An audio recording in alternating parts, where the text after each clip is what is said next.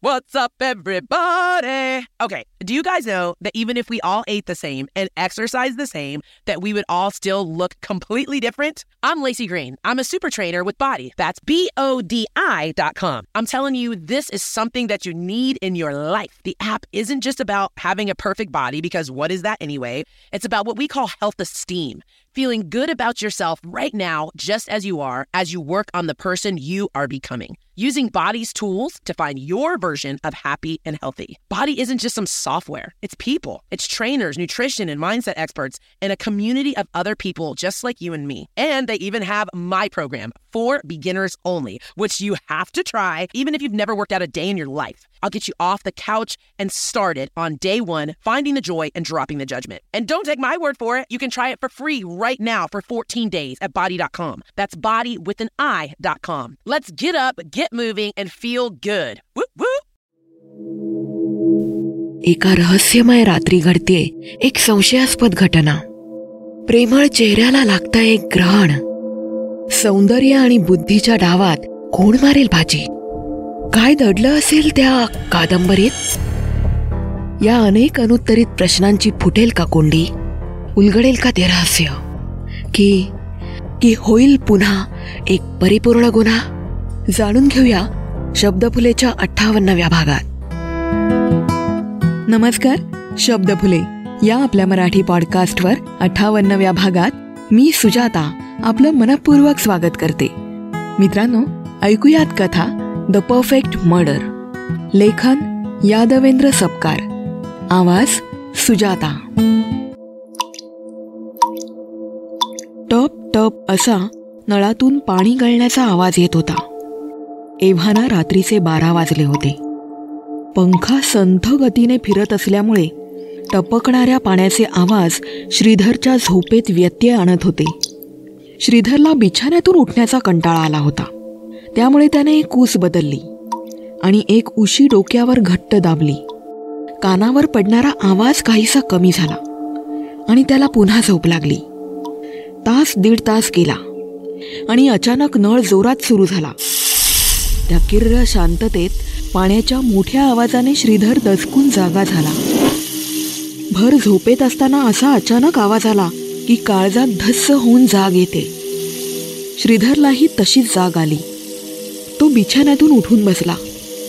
नळ जोरात चालू झाल्याची जाणीव त्याला होताच तो वैतागून पलंगावरून उठला आणि बाथरूमचं दार उघडून आत गेला.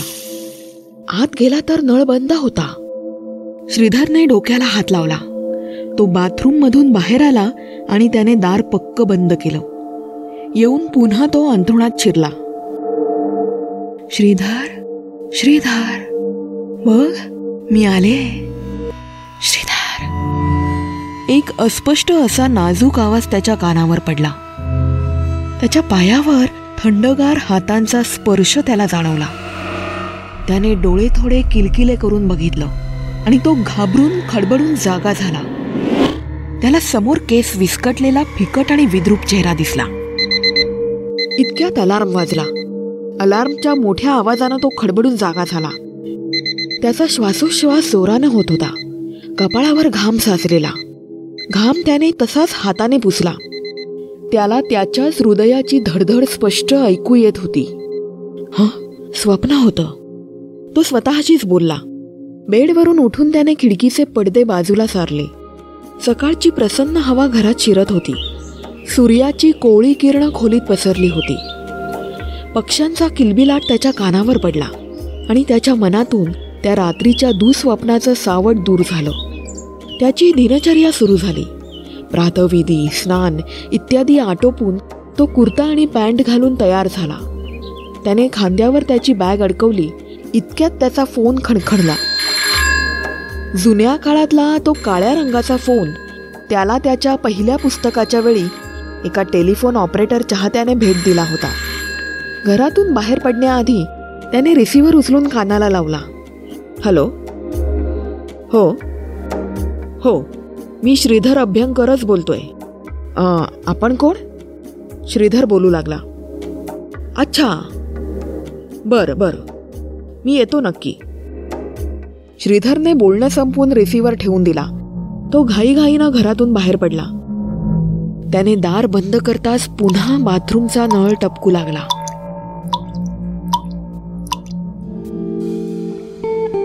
स्थळ प्रकाशन कार्यालय. घ्या आले मिस्टर श्रीधर. केबिनमध्ये येणाऱ्या श्रीधरकडे बघून संपादक आनंदाने म्हणाले त्यांच्यासमोर विजया बसली होती. थोड्याशा मॉडर्न कपड्यात असलेली विजया पंचवीस वर्षाची होती. ती गुन्हेविषयक पदव्युत्तर शिक्षण घेत होती. एका प्रबंधावर लिखाण करण्यासाठी श्रीधरची मदत हवी म्हणून संपादकांची भेट घ्यायला ती आली होती. संपादकांनी तिला श्रीधरशी बोलण्याचा सल्ला दिला. तेव्हाच श्रीधर ऑफिसमध्ये आला. काय हो संपादक महोदय? माझ्या नावाचा गजर का सुरू आहे सकाळी सकाळी? हा? श्रीधर काहीसा मिश्किल हसत बोलला. मिस विजया हे आमचे लेखक. श्रीयुत श्रीधर अभ्यंकर. गुन्हेविषयक कादंबऱ्या लिहिण्यात यांचा हातखंडा आहे. आणि श्रीधर या मिस विजया क्रिमिनॉलॉजीच्या विद्यार्थिनी आहेत. संपादक म्हणाले हॅलो सर. हाय. दोघांनी एकमेकांना हसून अभिवादन केलं. श्रीधर खुर्चीत बसला. संपादक महोदयाने श्रीधरला विजयाच्या येण्याचं कारण सांगितलं. श्रीधरने हसत हसत तिला मदत करायचं आश्वासन दिलं. दोघाही संपादकांच्या केबिनमधून बाहेर पडले आणि कॅन्टीनमध्ये बसले. "अं, मिस विजया काय घेणार तुम्ही? चहा की कॉफी? श्रीधरने अदबीने विचारलं. मी कॉफी घेईन. ती पटकन बोलून गेली.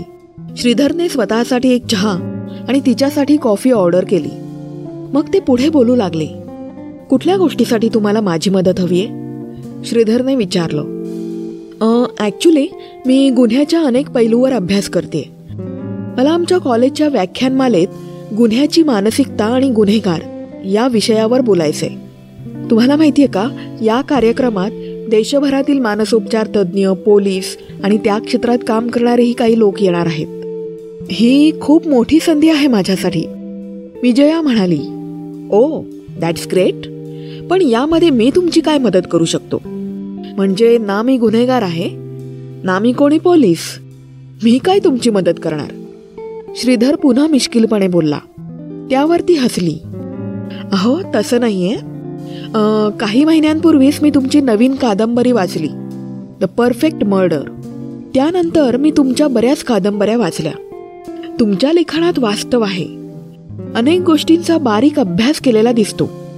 म्हणून मी तुमचं मार्गदर्शन मिळावं म्हणून पाठपुरावा करत होते. विजयाने स्पष्ट केलं. श्रीधर ती बोलत असताना तिच्याकडे लक्ष देऊन बघत होता. तिचं बोलणं लक्षपूर्वक ऐकत होता. अच्छा खूप रोचक आहे हे सर्व. मी करेन तुमची मदत नक्की. पण त्याआधी चहा आणि कॉफी तर संपूया. काम होतच राहील. श्रीधर पुन्हा त्याच विनोदी शैलीत म्हणाला. खरं सांगू का? तुमचं लिखाण वाचून मला वाटलं नव्हतं की तुम्ही एवढे मोकळे आणि विनोदी स्वभावाचे आहात. विजयाने हसतच त्याचं कौतुक केलं आणि तिने कॉफीचा कप उचलून एक सिप घेतला. थरारक लिहितो म्हणजे असं नाही ना मॅडम? की मी नेहमीच त्या ट्रान्समध्ये असेन? शेवटी लिखाण हा छंद आहे आणि माणूस म्हणून आपलं वेगळेपण जपलं गेलंच पाहिजे नाही का?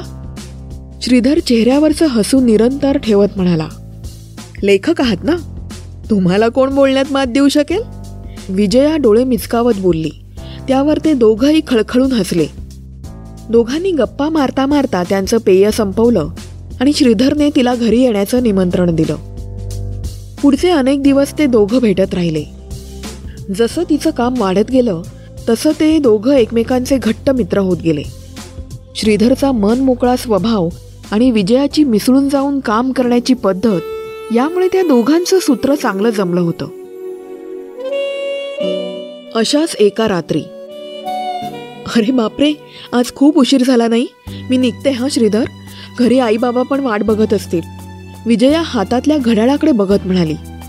श्रीधरने हातातला विस्कीचा ग्लास खाली ठेवला आणि त्यानेही घड्याळाकडे बघितलं. हो की? गप्पांच्या ओघात कळलंच नाही की वेळ कसा गेला ते. चल मी तुला खाली सोडायला येतो. श्रीधर नेहमीप्रमाणे अदबशीर बोलला. तिने होकारार्थी मान हलवली आणि तिची बॅग खांद्याला अडकवली. श्रीधरने पायात साधी चप्पल घातली आणि तो तिला खाली सोडायला बाहेर पडणार एवढ्यात विजांचा कडकडाट झाला. आणि विजया घाबरून त्याला बिलगली तिने घाबरून त्याच्या दंडाला पकडलं. श्रीधर मात्र तिच्या अशा कृतीने काहीसा अवघडला. पण तिने केलेली ही कृती त्याला आवडली होती. अगं घाबरतेस काय लहान मुलासारखी? पावसाळा आहे तर विजा चमकणारच. श्रीधर तिच्या हातावर थोपटत म्हणाला. तसा पुन्हा विजांचा कडकडाट झाला आणि ती अजूनच त्याच्याकडे सरकली. श्रीधर मला ना खूप भीती वाटते रे अशा विजांची. लहानपणी एकदा तर मी कडाडणारी वीज बघितली आणि तेव्हापासून माझ्या मनात ना भीती घर करून गेलीये. विजया म्हणाली बरं बरं पण तू आता अशीच उभी राहणार आहेस का मला धरून? विजांचा जोर ओसरला की जा हवं तर. मी तुला सोडेन हां? चालेल ना? म्हणजे तू घरी जाईपर्यंत माझाही जीव टांगणीला लागलेला असेल आणि तुझाही. त्यापेक्षा तू थांब अजून. मी माझी विस्कीही संपवतो. श्रीधर तिला सोफ्यावर बसवत म्हणाला हो ठीक आहे. मी ना बाबांना मेसेज करून ठेवते. म्हणजे त्यांना पण काळजी नाही ना वाटणार? असं विजया म्हणाली आणि तिने फोन काढून लगेच मेसेज करून टाकला. श्रीधरने पुन्हा चप्पल काढली आणि त्याने ग्लासातली उरलेली विस्की संपवली. विजांचं चमकणं वाढत होतं आणि आता तर ढगही दाटून आले होते. त्याने खिडकीतून बाहेर वर आकाशात पाहिलं तेव्हा ढगांची गर्दी झाली होती. विजया बहुतेक पाऊस येईल. आपण थोडं थांबून जाऊया का? म्हणजे तुझी हरकत नसेल तर. श्रीधर तिच्याकडे बघून म्हणाला.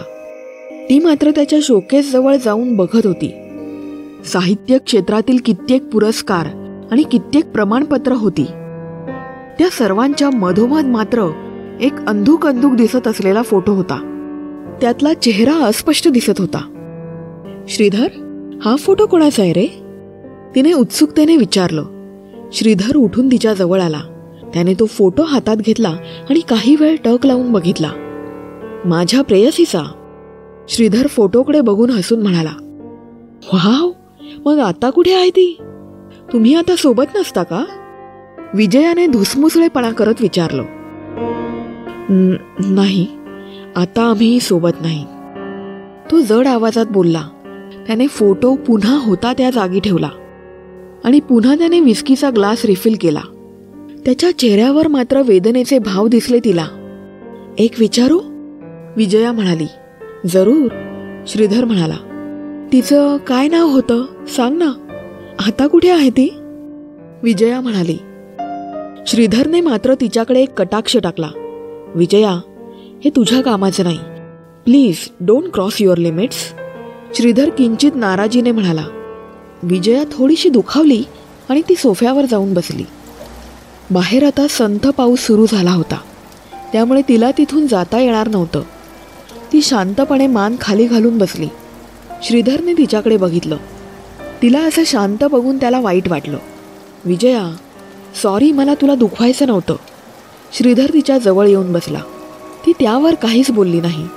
तिला आलेला राग त्याला स्पष्ट जाणवला. शर्वरी शर्वरी होतं नाव तिचं. एकाच कॉलेजमध्ये होतो आम्ही दोघं. माझी घरची परिस्थिती बेताचीच होती. त्यामुळे मी दिवसा कॉलेज आणि रात्री लॉजमध्ये काम करायचो. शर्वरी माझ्याच वर्गात होती. सुंदर सालस ती नेहमी पुढच्या बाकावर बसायची. आणि आणि तिला पाहता यावं म्हणून मी तिच्या शेजारच्या बाकावर बसायचो. असंच करता करता तीन वर्ष कधी गेली काही कळलंच नाही. या तीन वर्षात खूप प्रयत्न केला तिच्याशी बोलण्याचा. पण हिंमत कधी झाली नाही. तिलाही कळायचं मी तिच्यावर प्रेम करायचो म्हणून. पण तिने स्वतःहून कधीच सांगितलं नाही. कॉलेज संपलं. मन तसंच झुरत ठेवून मी प्रेसमध्ये नोकरीला लागलो. तिथे लिहिण्याची मला पहिली संधी मिळाली. अग्रलेख स्तंभलेखन करता करता मग मी पुस्तकही लिहू लागलो. पण माझ्या लिखाणात माझ्या प्रत्येक शब्दात मात्र माझा विरह असायचा. शर्वरी त्यात नेहमी असायची. एकदा एका कार्यक्रमाला ती मला भेटली. तेव्हा तिचं लग्न झालं होतं. तिचा नवरा चांगल्या हुद्द्यावर होता. जेव्हा मला हे कळलं तेव्हा मला फार वाईट वाटलं. पण आपणच पुढाकार घ्यायला हवा होता या विचारानं मन गलित गात्र झालं. हं. शेवटी वेळेचाच खेळ होता हा सगळा. त्याच कार्यक्रमात हा फोटो काढला होता. श्रीधरने विजयाला त्याची अपूर्ण प्रेमकहाणी सांगितली. बोलताना त्याच्या डोळ्यातून अश्रू येत होते. विजयाला त्याच्या मनातला हळवा कोपरा दिसून आला. तिने काही न बोलता त्याचा हात हातात घेतला. खूप त्रास होतोय ना? आपण ज्या व्यक्तीवर प्रेम करतो त्या व्यक्तीला नाही सांगू शकलो याचा? विजया हळुवार आवाजात म्हणाली "हं, त्रास तर होतोच ग पण त्याहीपेक्षा जास्त वाईट याचं वाटतं की त्या व्यक्तीला कळत असतं आपल्या मनात काय आहे. तरीही ती व्यक्ती आपल्या संयमाची परीक्षा घेते. श्रीधर म्हणाला तिच्या त्या शेवटच्या भेटीनंतर मी माझा जॉनर बदलला आणि मनातला राग शब्दांवर काढू लागलो खरं तर. तेव्हापासून गुन्हेविषयक कादंबऱ्या लिहू लागलो. कुठेतरी मीच मला सापडत गेलो त्यात. श्रीधरने बोलायला हळूहळू सुरुवात केली. विजयाने मान हलवून त्याला बोलायला तयार केलं होतं. खूप एकटा वाटतोस तू. तुझा एकटेपणा तुझ्या शब्दातून जाणवतो. वाचताना जाणवतं काय काय सोसलं असशील तू. श्रीधर तू माझ्याशी सगळं काही बोलू शकतो श्रीधर. जोपर्यंत ऐकणारं कोणी नसतं तोपर्यंत मनात राग असतोच रे. पण जेव्हा आपल्याजवळ मन मोकळं बोलू देणारं तेवढ्याच तीव्रतेनं ऐकणारं कोणी असतं ना तेव्हा बोलायला हवं. विजया श्रीधरच्या पाठीवर हात फिरवत म्हणाली तिची आश्वासक थाप त्याला खूप काही देऊन गेली. कित्येक वर्षाचं त्याचं हे एकटेपण आज कोणीतरी वाटून घेत होतं. किती वर्षाने आज माझ्याशी कोणीतरी असं बोलतंय. खूप बरं वाटतं. आपलं एकटेपण जेव्हा समोरच्याला जाणवतं आपल्या मनातला कोलाहल समोरच्याच्या कानावर काहीही न बोलता पडतो तेव्हा. तू मला विचारलं होतंस ना विजया की मी एवढ्या परिपूर्ण गुन्ह्यांच्या मालिका कशा लिहित होते श्रीधर हळुवारपणे बोलत होता. हां विजया नकळतच त्याच्या खांद्यावर डोकं ठेवून बसली होती. माणूस पहिला गुन्हा करतो ते भावनेच्या भरात. पण त्यानंतर जसं वाघाच्या जिभेला रक्त लागलं की तो शहरातही घुसतो तसंच गुन्हा केलेली व्यक्ती ही पुढचा गुन्हा थंड डोक्याने करत जाते. श्रीधर बोलला इतका वेळ त्याच्या बोलण्यात असलेला भाऊकपणा जाऊन त्याची जागा आता सुप्त रागाने घेतली होती. विजयाने आपलं डोकं त्याच्या खांद्यावरून उचललं आणि ती त्याच्याकडे पाहू लागली. ती उठून पाण्याची बाटली घेणार एवढ्यात त्याने तिचा हात पकडला. विजया त्यामुळे शहारली आणि घाबरलीही. असंच त्या रात्री ती माझ्या जवळ बसून होती. लाल रंगाची साडी नेसून आली होती. केस मोकळे सोडून घरभर वावरत होती. श्रीधर बडबडत होता. त्याने विजयाला स्वतःकडे ओढलं. विजया अलगत त्याच्या मिठीत खेचली गेली. श्रीधर सोड ना. हे काय करतोयस? तू तू शुद्धीत नाहीयेस. ती ही असंच म्हणाली होती. इतकी वर्ष जिची वाट बघितली. ती भेटलीही आणि जेव्हा जवळ येण्याची वेळ आली तेव्हाही मला असंच सोडून जात होती? श्रीधरने पुन्हा विजयाचा हात पकडला. आणि कमरेत हात घालून विळखा दिला. तो तिच्या केसांमध्ये नाक खुपसत असताना विजया पुन्हा त्याच्यापासून लांब झाली आणि थोडी पुढे जाऊन त्याच्याकडे बघून हसू लागली. मग पुढे काय केलं तू श्रीधर तिचं? विजयाने विचारलं. ऐकतच नव्हती ती. मी तिच्या जवळ आलो की दूर व्हायची. म्हणत होती की तिचं लग्न झालंय आता. हे सगळं नाही शोभत वगैरे वगैरे. पण मी कुठे ऐकणार होतो? मला तर माझं प्रेम हवंच होतं.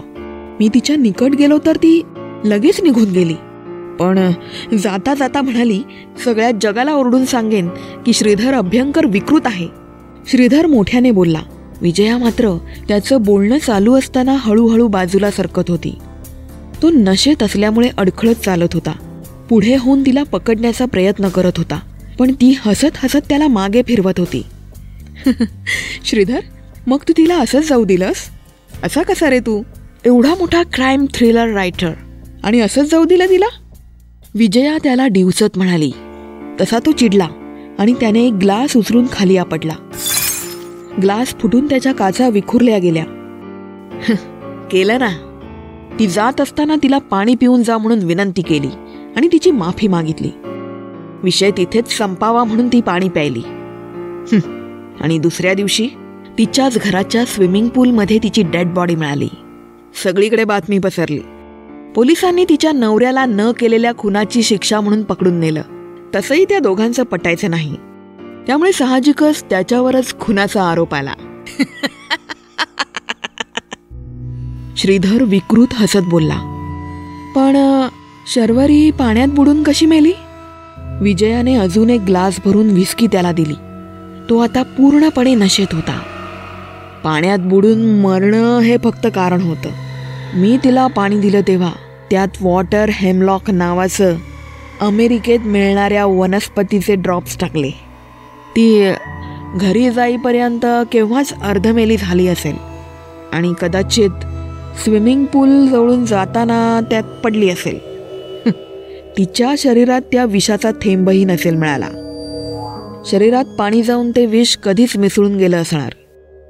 श्रीधर हे बोलत असतानाच त्याच्या तोंडावर एक थप्पड बसली आणि तो खाली पडला. विजया हे काय करतेस तू? श्रीधर उठण्याचा प्रयत्न करत बोलला. विजया नाही. Inspector Vijaya. Special crime unit. ती त्याच्या छातीवर पाय रोवून उभी राहत म्हणाली. श्रीधरची सर्व नशा एका फटक्यात उतरली होती. त्याच्या खोटेपणाचा चेहरा आता फाटला होता. म्हणजे तू हे सगळं? श्रीधर डोक्याला हात लावत बोलणार एवढ्यात विजया म्हणाली. हो नाटक केलं होतं. शर्वरी माझी बहीण होती. पण ज्यावेळी ती गेली तेव्हा माझ्याकडे तुझ्या विरुद्ध पुरावे नव्हते. आणि मिळणार तरी कसे रे? मग तुला कसं कळलं की मीच तुझ्या बहिणीला मारलं आहे म्हणून? त्याने विचारलं. तूच तुझ्या पुस्तकात जसंच्या तसं लिहिलं होतं. आणि आता तुझं कन्फेशनसुद्धा आहे. आणि तुझ्याकडे असलेलं ते वॉटर हेमलॉकसुद्धा आहे पुरावा म्हणून. विजया तिच्या पायाचा दाब अजून वाढवत म्हणाली. शर्वरीचा खून त्यानेच केला आहे याचे पुरावे त्यानेच दिले होते. विजयाने खाली आलेल्या पोलिसांना वर बोलावलं आणि श्रीधरला न्यायला सांगितलं. पोलीस वर आले. त्यांनी श्रीधरला ताब्यात घेऊन अटक केली. श्रीधर विजयाकडे रागानं बघत होता. तिने बॅगमधून त्याचंच पुस्तक काढलं आणि त्याच्यासमोर ते जाळलं. गुन्हेगार आणि गुन्हा कितीही परिपूर्ण असला तरीही सत्य लपवू शकत नाही. शेवटी त्याला सव्वाशेर कोणीतरी भेटतोच. श्रीधरच्याच पुस्तकातलं वाक्य विजयाच्या मनात आलं. आणि त्याला पकडून आपल्या बहिणीला न्याय मिळवून दिल्याचं समाधानाचं हसू तिच्या चेहऱ्यावर आलं. बाहेर पाऊस अजूनही पडत होता पण तिला विजांची भीती वाटत नव्हती. ती समाधानाने बाहेर पडली. पण श्रीधरच्या खोलीत मात्र पुन्हा नळ टपकायला लागला होता. आणि त्याला स्वप्नात दिसलेली ती आकृती खिडकीतून खाली त्याच्याकडे पाहत होती. समाप्त. कथा द परफेक्ट मर्डर लेखन यादवेंद्र सपकार आवाज सुजाता. थँक्यू सो मच मित्रांनो ही कथा ऐकल्याबद्दल. या कथेचे लेखक यादवेंद्र यांची वारी एक अनुभूती ही कथा सादर केली आहे शब्दफुलेच्या बावन्नाव्या भागात. जर तुम्ही ही कथा ऐकली नसेल तर या कथेचा नक्की आनंद घ्या आणि तुमचा अभिप्राय कळवा. यादवेंद्र यांचं इतरही साहित्य वाचण्यासाठी शो नोट्समध्ये मी लिंक दिली आहे. ती लिंक क्लिक करून तुम्ही त्यांच्या साहित्याचा नक्कीच आनंद घेऊ शकता. मित्रांनो तुमच्या स्वलिखित कथा कविता लेख पाठवण्यासाठी मला नक्की संपर्क करा. इंस्टाग्राम फेसबुकवर तुम्ही मला डीएम करू शकता आणि ईमेल करून तुम्ही मला कळवू शकता. Shabdaphule at the rate Gmail dot com हा ईमेल आय डी मी शो नोटमध्ये दिला आहे. तुम्हाला माझ्या आवाजातल्या कथा आवडत असतील तर नक्की लाईक फॉलो सबस्क्राईब करा. पॉडकास्ट ॲप्सवर रेटिंग्स द्या. कमेंट करा आणि आपल्या मित्रमैत्रिणींना शेअर करा. तर नक्की ऐका शब्दफुले मराठी पॉडकास्ट बाय सुजाता. कुठे? Spotify Apple podcast Jio Saavn Gaana dot com Amazon music Wynk music Shabdaphule YouTube channel आणि सर्व पॉडकास्ट प्लॅटफॉर्म्सवर तर मित्रांनो या क्राईम मिस्ट्री कथेबरोबरच मी सुजाता आपला तुर्तास निरोप घेते. पुन्हा भेटू एका नव्या कथेसह. स्टेबलेस्ट स्टेबलिस्ट थँक्यू धन्यवाद